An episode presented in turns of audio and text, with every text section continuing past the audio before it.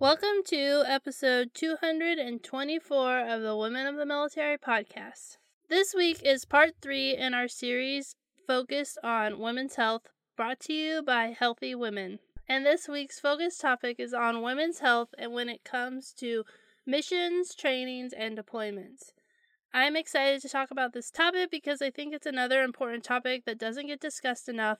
And in today's interview with Pamela Price, we talked about some of those challenges that don't get talked about enough and how important it is to open the door to conversation to help make things better for both women and men in the military when it comes to hygiene and health. Pamela is also an Army veteran and shared a little bit about why she joined the Army, and today she works as the Deputy Director at the Balm in Gilead, managing the various health initiatives of the organization. So let's get started with this week's interview. Welcome to the show, Pamela. I'm so excited to have you here. Thank you for having me. I'm excited as well. And you are an Army veteran, so we're going to start with a little bit about why you joined the military, but we're really here to hear your expertise as a nurse and talk about deployments and missions and how women's health relates to those things.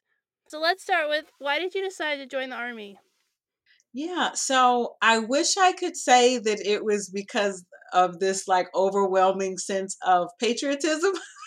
to serve my country. I wish I could say that, but the truth of the matter is, I grew up in a really small uh, city in Texas. Uh, and after kind of realizing that going straight from high school to college was probably not going to be the best avenue for me, I think I had I was just worn out with school at that point. I realized that the military would give me an opportunity, A, to see a world outside of what I had grown up as. At least that was the, the dream. And then it would also afford me an opportunity to be able to afford to go to school when I felt that, you know, I was ready. So those were the two driving factors as to why I you know, joined, uh, initially enlisted. And then once I got in, I'm like, yeah, I could maybe do something different if I switch over to that other side and go to nursing school. So that's kind of how my journey began uh, with the with the military. And it sounds like the military gave you what you wanted. It got you out of the town that you were in, and it also gave you opportunity to go to college and get your degree, and then you continued to serve as a nurse. So that's really cool. Yeah, and to serve, ironically, yeah. So I got to serve my community. I got to serve other soldiers. I got to serve other people in my capacity, both while in the military and then the things I learned that kind of shaped me while being in the military has allowed me to continue, yeah, to be able to serve in a way that initially, yeah, I, I didn't put those two things together when I first was coming in.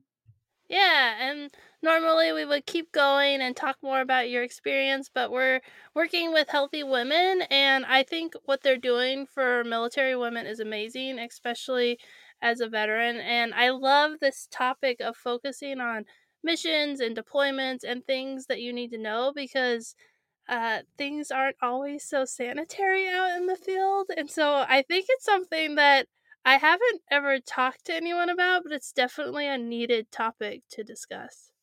Absolutely. And and you're absolutely right. It's one of those things that you know our hygiene like it's it's an everyday thing like we've been taught since we were kids to wash our face brush our teeth you know to to make sure that we put deodorant you know things on so that we're not running around you know unclean uh you know so to speak and so it's it is some kind of ironic that in the military space that we don't really talk about it in that sense of thinking about well what do I, I need to do?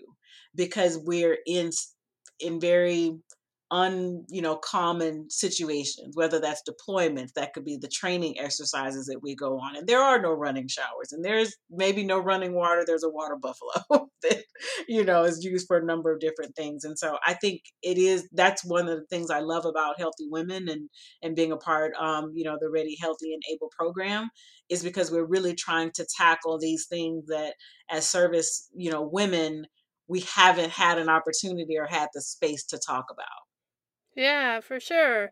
And going with that, How important is hygiene to overall women's health? I think it is important because it's not just physically. So if we think about the reason, one of the reasons why we have to practice hygiene, whether that's from just making sure we're keeping our skin clean, right? So we're trying to make sure we're getting rid of dead skin cells and not carrying those things around. We're trying to use hygiene as a way to prevent illness or sickness and things like that. But our hygiene also is very much connected to our mental well being and our mental psyche as well. When we you know, for those who have served, when you are sweaty, you know, covered in in muck and covered in, you know, unpleasant odors, you don't feel at your best, right? And so being able to make sure that regardless of where we are, regardless of, you know, the environments that we may find ourselves in as we are serving, to make sure that we don't forget how important our hygiene is. Even if we're altering the quality of the hygiene because this, you know our environment may dictate to alter those things we still have to make sure that we are talking about those that we're bringing those things up to our command we're bringing those things up with the soldiers who may be serving you know under us and think start thinking ahead of how can we make sure that our female soldiers are feel they are supported and knowing that's a priority. We want you to make sure that you keep you know Yeah, I never really thought about how a shower is like a mental health, you know, like just thinking of like being really dirty and then finally getting to take a shower and how that's just kind of like a release of like ah and how I don't know, I never thought about how much that is related to your mental health and how important it is mentally, obviously physically, but mentally that's really important to talk about. Yeah. Yeah, really. So, I mean, think about like, what, what, you know, even now, if we're in the shower, that may be your five, ten, fifteen minutes to escape from whatever. And we do, there, there's a, um, it's the physical cleansing, but I also do like to think of that shower as a way of us kind of washing mentally away the day and preparing for the next day. And so I think for soldiers who you never know what that next day may be um, or what's going to come with that next day that's i definitely why i think that is so important that we, we don't you know forget um, about you know the hygiene especially that for women Yeah, and we talked about mental health in the first part of the series, and I linked to it in the show notes. So, I mean, mental health is so important, but it's amazing how mental health creeps into basic things like taking a shower and keeping yourself clean. So, how can military women prepare before a deployment, training, or mission so that they can stay healthy? I like to look at those things, and even when I served, as thinking about, you know, being as prepared as I could and thinking about what are the things day to day that I use that I need for my my hygiene are those going to be available to, to me when I'm on a training exercise? Will they be available to me on a deployment? If the answer is no, then I'm automatically thinking about, well, what are some alternatives to that?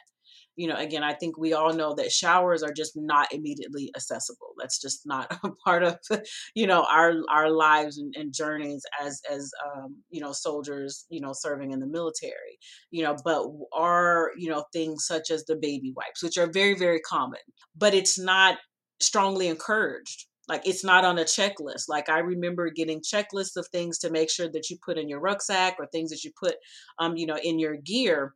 And hygiene items was really not one of those. Feminine hygiene, yes, they wanted to make sure that if we needed those, we had those. But outside of that, I don't remember you know it being an emphasis placed on well what are the other things you should pack that should be a part of your you know hygiene and it was interesting enough that we the few times that you know things veered away from just feminine hygiene products it was typically of what don't bring so don't bring things that have fragrance in them you know don't bring things that have strong you know scents or or odors to them which i understand you know that's a part of it. But if you're going to say no to that, then give again a counter to what are the things that you can bring with you um, to be able to still feel that you are you know being able to take care of those hygiene you know basic just kind of hygiene needs. So for me it's about being prep prepared. So thinking about your day to day what you use what you have is it going to be available? And if not, determining what that alternative is going to be. And then I also think about having, you know, much like what we would do with, you know, pregnant females or, you know, if we're on maternity, they tell us to pack that bag, right? They tell us in that third trimester, pack your bag that you're going to need in the hospital. And I think it's the same thing. We keep certain things and gear prepared automatically for when we get a call and when we know we have to, you know, um, be ready. I think we have to make sure that we are considering things that we need for our hygiene based on the environment of where we're going and make sure those things are pre-packed pre-planned ahead of time so that we we have them and then the other thing of that too i think is being able to you know use our battle buddy systems for this as well. So talk with other you know female you know soldiers and ask them well what are the things that you how are you making sure that you're taking care of this particular you know hygiene need versus that need? Because i think if we can create those safe spaces then when we're in those environments we don't feel as if we are somehow different from our male counterparts that we need some kind of special you know treatment you know or a special place to to take care of those things. If we are kind of coming together as a group to say no we planned and prepared ahead of you know ahead of time for this and it's all of us coming together knowing that you know we need this then i think we feel less isolated and maybe it's even less stigma because I think that's also a big part um, of, of this, you know, issue of, of, female hygiene in these types of environments. There's a lot of stigma still around that. Yeah, that's that's really true because I think sometimes, you know, when you talk about women's hygiene, you focus on, you know, periods and things that make people uncomfortable, but you have to talk about these things because that's one of the hardest parts about I think being a woman is that you might not have anyone to talk about these types of issues and then you feel really alone and you don't know what to do and you you don't even know what questions to ask to be able to get prepared to go overseas or to go on a training mission you don't know like yeah so i i think that's really important. What advice do you have for keeping your health a priority when you're in an austere environment or somewhere where you don't have the privacy that you would like.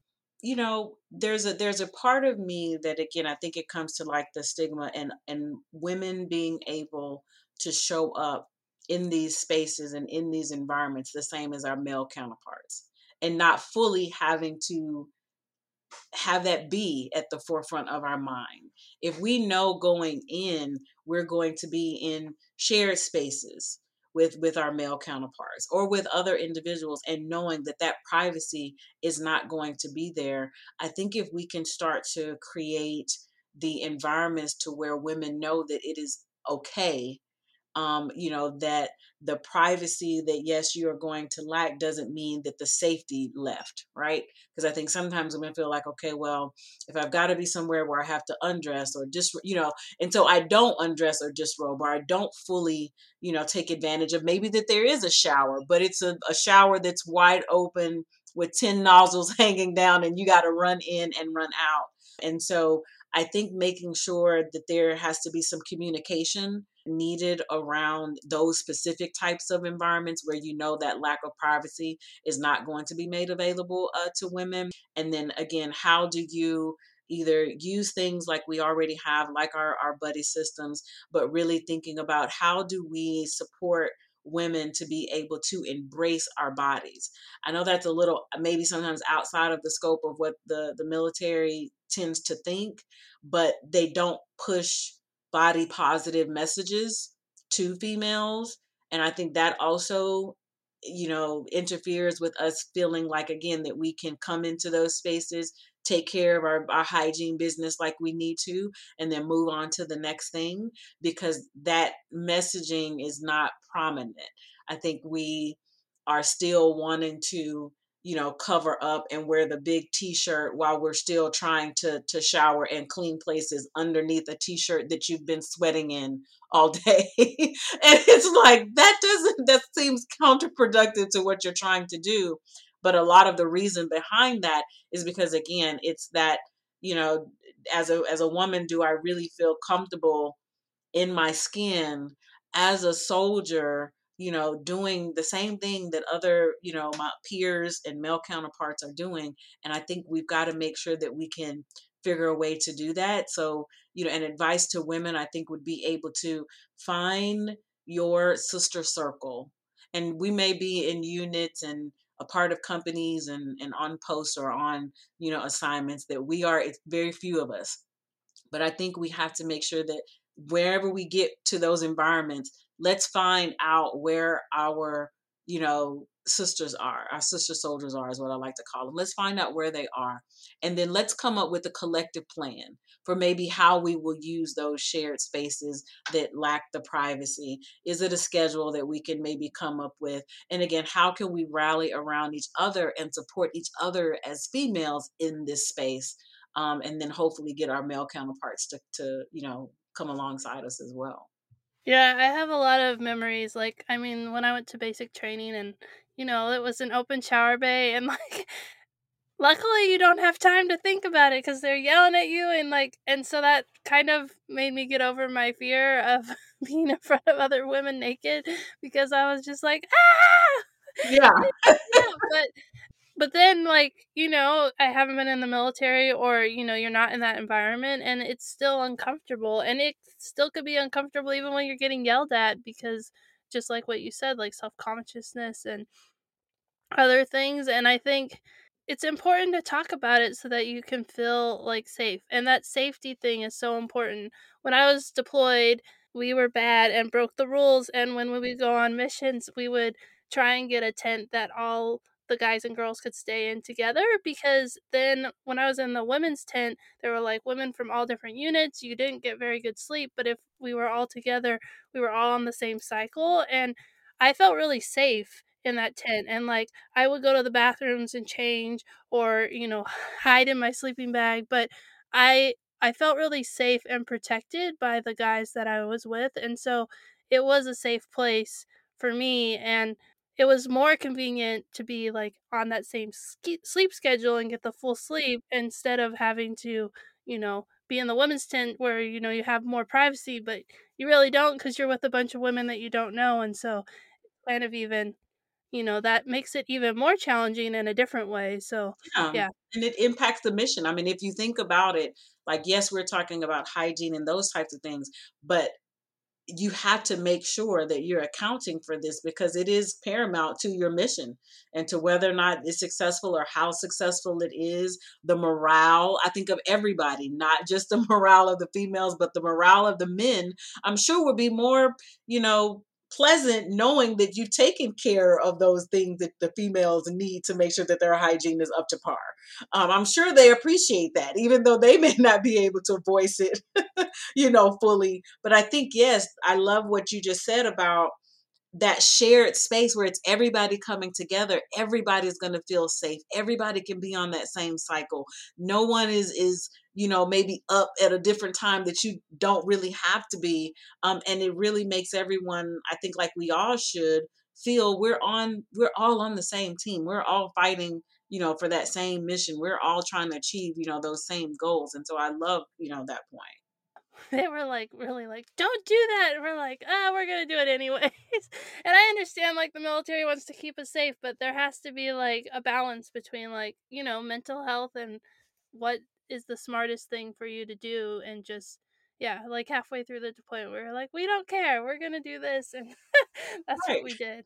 And it and it was so much out. better. Yeah it was so much better. So how can command teams support the support the health of their female service members. Um kind of piggybacking off you know what you were just mentioning about you guys kind of made your executive decision to say hey look this is what we're going to do. I think it's actually, you know, command teams actually taking a, a pause, taking a beat, and actually asking all of the soldiers, male and female, what would make this type of environment more conducive I think too, knowing that we're going to have these spaces that we have to share, or spaces where we're going to lack some privacy, or challenges to making sure that hygiene, which is very different when we think about what's needed for men versus you know versus women. So I think having the command take a step back and to get that input ahead of time you know, it's very interesting that that worked out for you guys to make that decision, but somehow it was against a rule that I'm sure the command had put in place. So I think having the command understand that as they begin to build rules, as we begin to put policies and certain certain things in place, that we do try and have that, you know, that 360 lens on it. I think our command sometimes looks at it from a very kind of one directional, you know, approach as opposed to is there are there elements of what we're about to get ready to do? Are there elements about this environment um, or you know this ex this training exercise that does allow for some bi-directional communication exchanging of ideas exchanging of of how things will be set up exchanging of where we're going to put the water buffalo you know? So i think that's one thing I would definitely encourage, you know, our command teams to be able to support. I think another thing would be able to find a way to normalize those things that females have to do for our hygiene that's a little different perhaps from from our male counterparts. And by normalizing it, I think again making sure that we are having, you know, positive affirmative messages. Again, have that checklist be that eh, that everybody's going to see and just have all the list on there of things that you know we should have. You don't have to have a whole section that's, oh, this is just for our female soldiers only. You may have some males who are saying, I want to also think about my hygiene as well.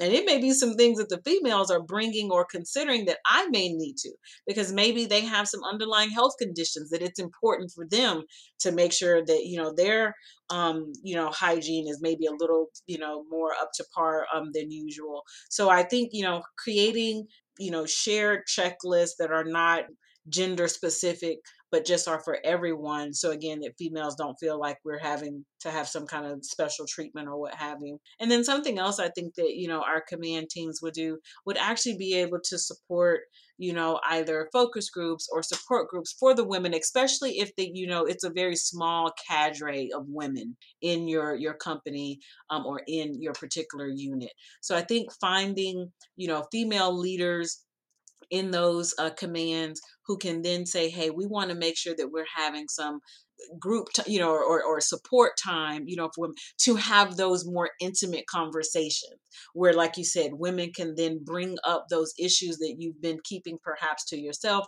You didn't know who to talk to, didn't know what to talk to. And then I think having the leaders who are more you know seasoned they've been you know serving for longer you know periods of time to share their lessons learned.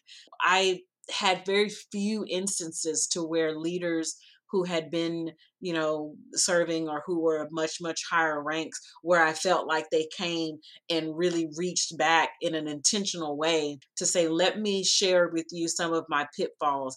They would do it maybe when it came to you know getting promoted or or things like that but I wish it had been done to for, for my health and for, for my well-being. Like if you want to stay in the military, if you want to retire, you know, from the military, here are some things that as a, a, woman that you want to, you know, consider about taking care of your body, about checkups or conversations to have with your provider. And I would love to see more of that from female uh, command teams.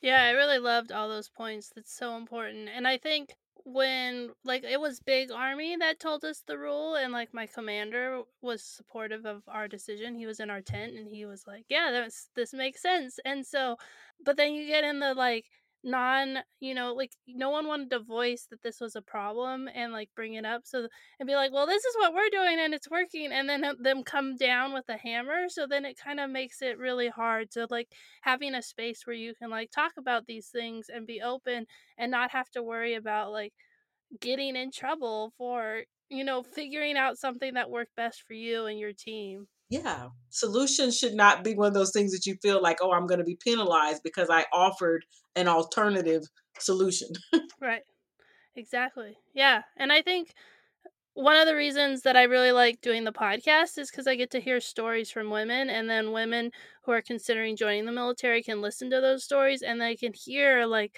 advice and feedback from women who have done it. And so hopefully they're listening today and getting advice and they can use that in their careers. So, my last question is we already mentioned the Ready Healthy Able program and how it provides resources to active duty service women and service members with female biology. And you are a member of the expert consortium guiding this work. Can you talk more about why Healthy Women started this program and how you all aim to address women's health in the military? Yeah, so uh, first, I'm really just I'm honored to be working with healthy women on on the Ready Healthy uh, and Able program.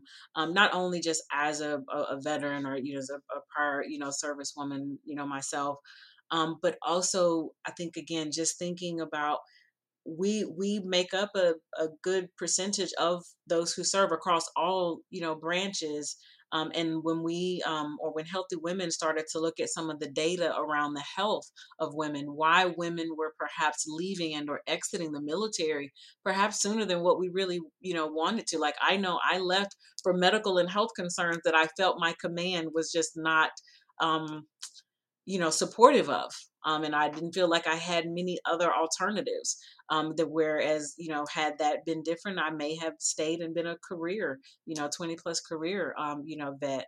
Um, and so that was one of the impetus terms to kind of why you know healthy women started to think about well what can we do you know about some of these gaps in terms of not only resources that are available to active duty service women but also those who are touching and interacting and engaging with our service women. So thinking about our military providers and our treatment facilities that are caring for um, uh, women service uh, or servicemen or service women, and so that was kind of the impetus behind you know healthy women pulling this um, a consortium together, which is a very diverse, amazing group um, of clinicians, advocates, uh, veterans, so, you know, those who are serving, those who are actually currently still working uh, within uh, our military and um, and healthcare uh, spaces to really think about what should these resources look like how would she how we should package them and present them so that women feel that they are accessible to them and really about giving and creating options for women a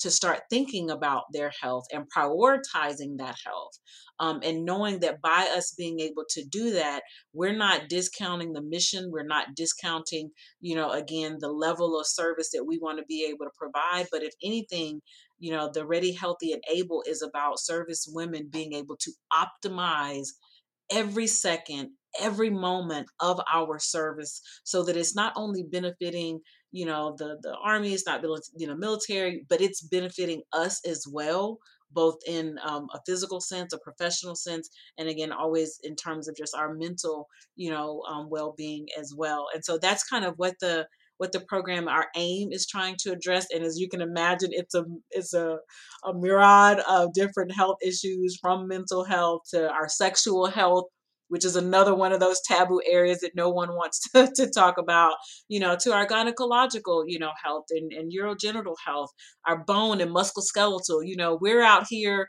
with those same, you know, 50 pound rucksacks as our male counterparts, but our, our bones are, you know, different. you know, um, genetically, we're different.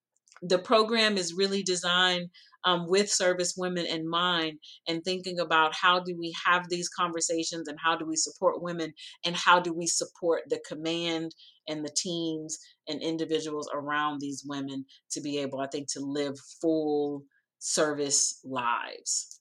Yeah, I think it's so important, and I love doing this series because actually in December I asked people what topics would you like covered on the podcast? And they most of the answers were all health related and I was like, "Oh, well that's perfect cuz I'm already doing a series on health and it's crazy that it's not something that we really think about, but it's so important and the more you dive into it, the more you realize like even looking back at my career, I shared my story of like not being able to get birth control overseas and like the challenges that I faced and to hear that there are people actually like noticed that challenge and addressed it so that women didn't face the same challenge as me and that we're taking the stories of women and talking about health and bringing up things that are so important that we need to be talking about. So I'm really excited that we got to have this conversation and to talk about health because it's so important.